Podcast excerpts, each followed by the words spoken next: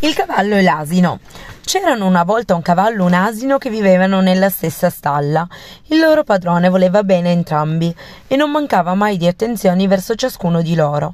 Però quando si trattava di portare i sacchi di farina da vendere giù al mercato, sulla groppa del cavallo fiero e altezzoso ne caricava solo un paio, mentre nella groppa dell'asino buono e mansueto ne caricava molti di più. All'asino andava bene così, lui ci era abituato e sapeva che quello era il suo lavoro. In più ammirava veramente la bellezza del cavallo e quindi si era convinto che fosse giusto preservare il suo splendore, non caricandolo di troppo peso. Un giorno però, andando al mercato, il loro padrone non si rese conto di aver caricato troppo l'asino, così che dopo pochi chilometri l'asino cominciò a camminare con fatica.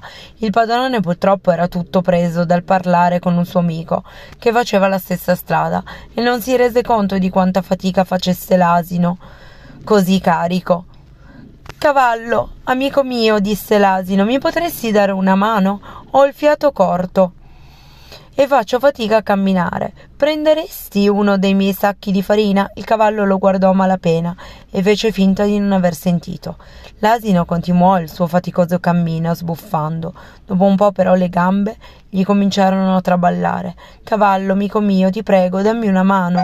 Non ce la faccio a portare tutto questo peso. Tra poco cadrò. Se il padrone ti ha caricato di tutti quei sacchi, è perché sa che li puoi portare, rispose stizzito il cavallo. L'asino abbassò la testa e continuò a camminare, ma non ce la faceva davvero più.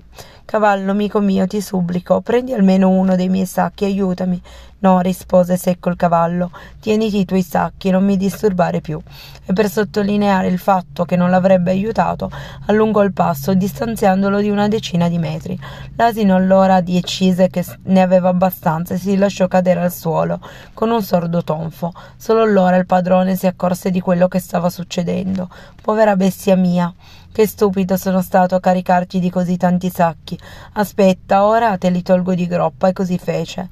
Tieni anche un po' di acqua e riposati qui all'ombra dell'albero continuò il padrone. Finalmente l'asino aveva un po' di pace e di ristoro. Cavallo, vieni qua, ordinò il padrone. Ora i sacchi di farina li porterai tutti tu. Il cavallo, spazientito e infuriato per la cosa, non poté che obbedire al padrone, che gli caricò sulla groppa tutti i sacchi di farina. Che stupido sono stato, pensò il cavallo. Se avessi ascoltato l'asino e se l'avessi aiutato, prendendomi uno dei suoi sacchi di farina, adesso non farei tutta questa fatica.